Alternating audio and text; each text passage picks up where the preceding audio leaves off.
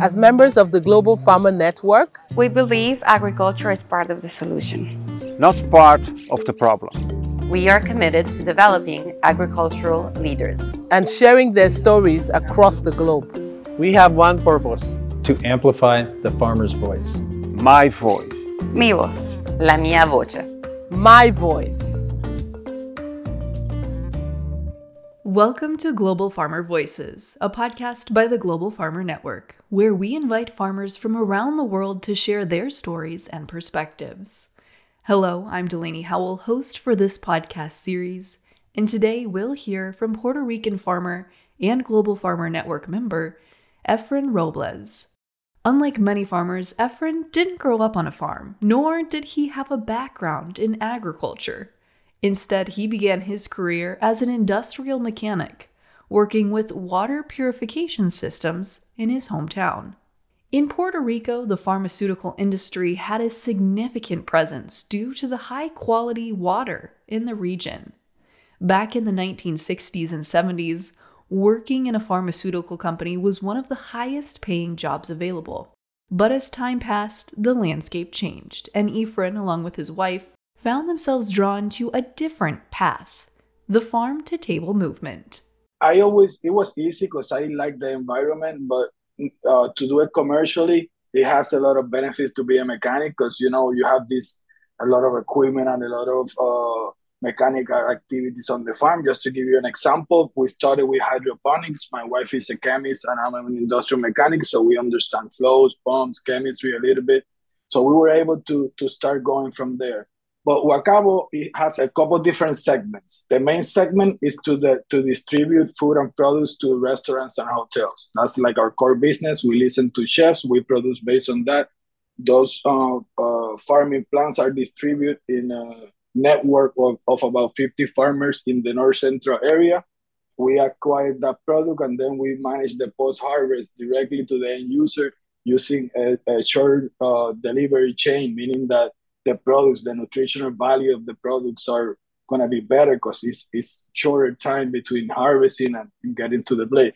That's one. The second main one is to develop new products. Uh, we work a lot of, with flowers, comestible flowers, for example, blue type pea, lemon drop. We do microgreens. So we listen to what the chef needs. We do it at a small scale, and then we pass that information to, to other farmers. Frutos del Guacabo, their farm, eventually started to evolve into more than just a place to produce food. Today, it is also an educational center, offering hands on experiences and tours for various groups. These initiatives all aimed to promote sustainability and the farm to table concept. We what we do is we have a sensorial experience with where people can come into a farm environment and, and understand smell, taste, understand the small ecosystem that we create to be able to to produce those uh, uh, veggies or or herbs or flowers. Um, we also have goats at the farm. We have sheep, so people can actually milk the goats. We we do classes, for example, how to make goat cheese, how to make yam, and all these things are are there to see and and make and try to have people to understand the whole process on a small scale diversified farm you know?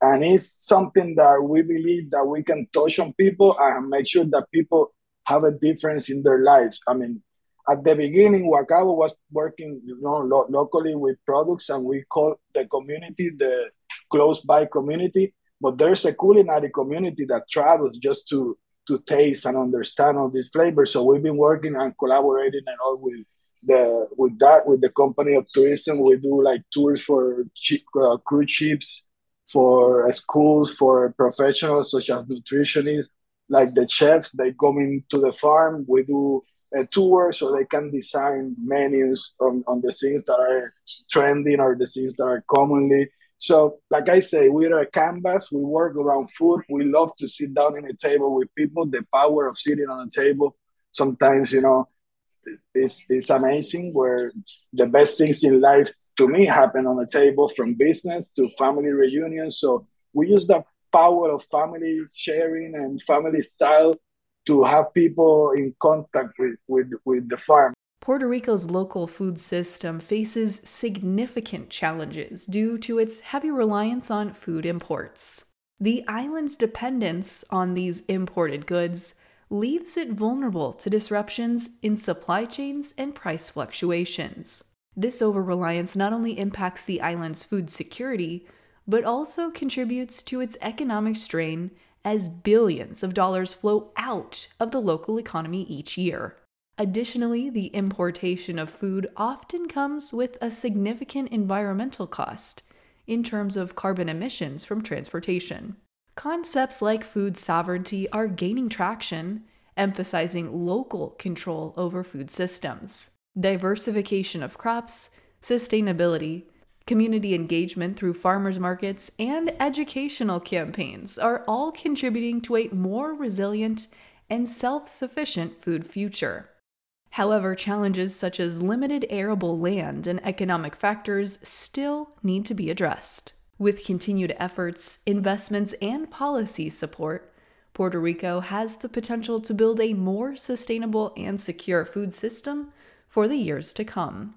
I don't I don't expect to be zero percent importation, but the, the, the higher we can go, the better it's going to be for the for the people, and also understanding the value of some of the products. Because some people can talk about lettuce or leaves, for example, and a lettuce does not have the same nutritional value as a kale. So the price is going to be a bit different. But when people are starting to understand this, they seem to to manage it very well we we work a lot with collaborations you know using different entities chefs local artists trying to make people understand the the value of using the local products for example on a recipe that or a protein in your home where you can use it you know on on, on two three times a week the impact that that protein will have on the benefit of the health and the economy of that so it's an education you know journey we we try to to speak not only about Puerto Rico but about the local production, you know, around the world. We got I've been doing some traveling and everywhere you go it's kind of the same principle, you know, you have to be you have to understand what food processes have been going through and it's something that we use the chefs as you know to make it a trend on these new healthy products trying to change a little bit the diet of the regular families and and trying to compete with the gastronomy worldwide. You know, we got great products and we have great skills and great talent, uh, talented people. And what we're trying to do is provide the chefs with all these great products so they can compete. And at the same time, that's going to create a, a snowball, you know, of people trying to imitate what they do, but trying to also cultivate those products to make sure that they can develop great plates, you know.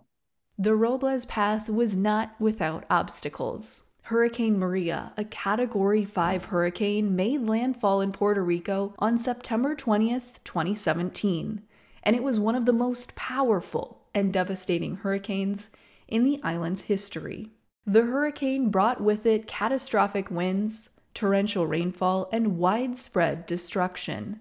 Agriculture in Puerto Rico also suffered greatly as crops were destroyed, livestock was lost, and many farms, like Efren's Frutos del Guacabo, faced damage to their facilities and growing areas, once again impacting the local food supply.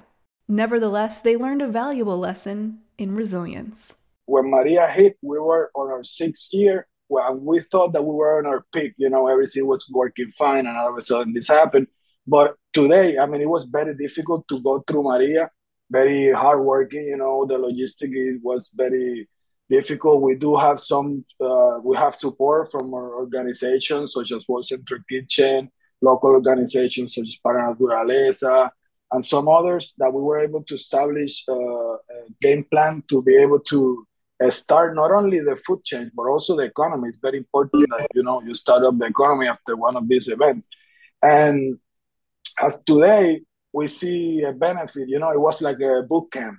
In other words, you know, going through Maria was very difficult, and you learn how to operate based on that. But out of a sudden, they changed the answer on the test. Now, instead of giving you another storm, they give you a pandemic, which is a completely different game plan. So, at the end of the day, what we try to teach people is that if you're closer to the food source, you know, and you understand the food source a little better, things are gonna get better on the way. So it's kind of that's the the principle. We were talking about Maria the other day in a recap, you know, and it was very emotional because we went through a very difficult time. But as today we see it in a positive way. You know, we learn a lot. We design things a bit different. We learn how to mitigate. If we talk about resiliency, we'll be talking about two hours. You know, it's a constant resiliency here. So it's but at the end of the day, if you're closer to the to the food source, you know, everybody wins. Despite the immense challenges brought on by Hurricane Maria, the people of Puerto Rico, including farmers like Efren, demonstrated incredible resilience and determination. Then, just as they were recovering from the hurricane's aftermath, the COVID 19 pandemic struck, presenting an entirely different set of challenges. This double blow tested their adaptability and ability to overcome adversity even further, making their story a true testament to the strength and determination of Puerto Rico's people. In recent years, the island has seen a surge in high profile visitors, drawing attention from around the world. Among these visitors is Zac Efron, a renowned American actor whose recent Netflix program explored various destinations with Puerto Rico shining as a prominent jewel. Notably, Efren takes center stage of the program. We've been lucky that after the storm, uh, we got we worked closer with World Central Kitchen, and a lot of volunteers got into Puerto Rico. For us, being on on on TV is not about showing our, our business. It's about showing what we do in Puerto Rico and how we can benefit the island and make sure that more people can come in. So for us, having the media, we went we out of a sudden we have a lot of international media, New York Times, Washington Post, El País. We have we were in HBO, in Amazon Prime, in in Netflix, and all this is the, the way we see it is that we expose what we do because it's something that can be done globally. And if we can have a good impact on the community, that's what we, we're focusing on. So with Zac, it was very cool, you know, he said, I know Zac oh, from TV all, all my life, and the way he see that all these sustainability issues and the way we're trying to address it is is is very amazing. You know, it's very focused on, on certain segments that can benefit, you know, what we do. So it was a very interesting view. We also have Jose Andres, we uh, Martha Stewart was here in, in the farm, and a lot of people that came just to promote Puerto Rico, and we were lucky enough to have them in our facility. So we were very honored. Efren's vision for the future of Puerto Rico's food system is nothing short of inspiring. He envisions a Puerto Rico that harnesses its vast agricultural potential, utilizing diverse soils and skilled individuals to create a thriving, self sufficient, and sustainable food ecosystem. The goal is not only to produce exceptional food, but also to educate and empower local communities, fostering a deeper appreciation for the value of farming.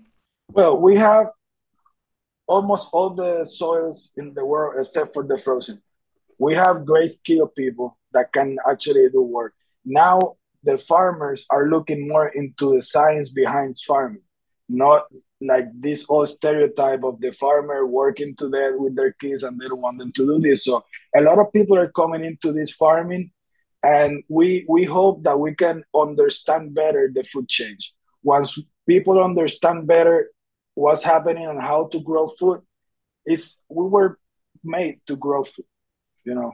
So it's it's something that naturally will come into you. And if you're not become a farmer, you at least will respect what farmers are doing and we put your, you know, your money in that segment. So we hope to produce a little bit more uh, as far as food, but as far as education and conscience, we want to continue to do that. I think that's the key of, you know, having uh, making sure that the local communities, no matter where you are, can understand what that farmer does and can go support them and can go see you know how can they develop menus based on that and how can they make links that benefit the community so that's our goal that's our plan some people ask us if we want to go bigger what we want to do and i think we found a, a good spot where i think that we can provide society and the community something you know a seed that can be uh, exploded in different forms. So we want to focus on continue with the agrotourism, the education, maintaining the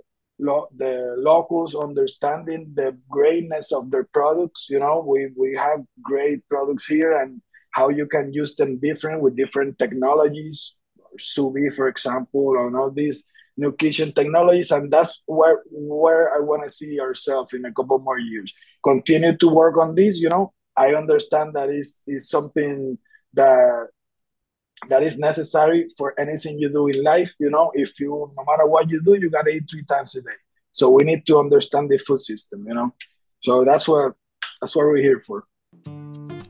What a powerful story from Efren. The Global Farmer Network is filled with farmer stories just like Efren's. But if you're interested in learning more about the Global Farmer Network's mission and its members, seeing some of the things the organization is doing, and finding out how you can get involved, please visit globalfarmernetwork.org.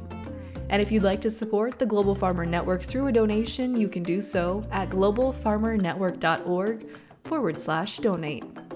If you've enjoyed today's podcast episode, be sure to subscribe and follow the Global Farmer Network on social media Facebook, Twitter, Instagram, LinkedIn, TikTok, and YouTube. Until next time, I'm Delaney Howell, and this has been the Global Farmer Voices Podcast.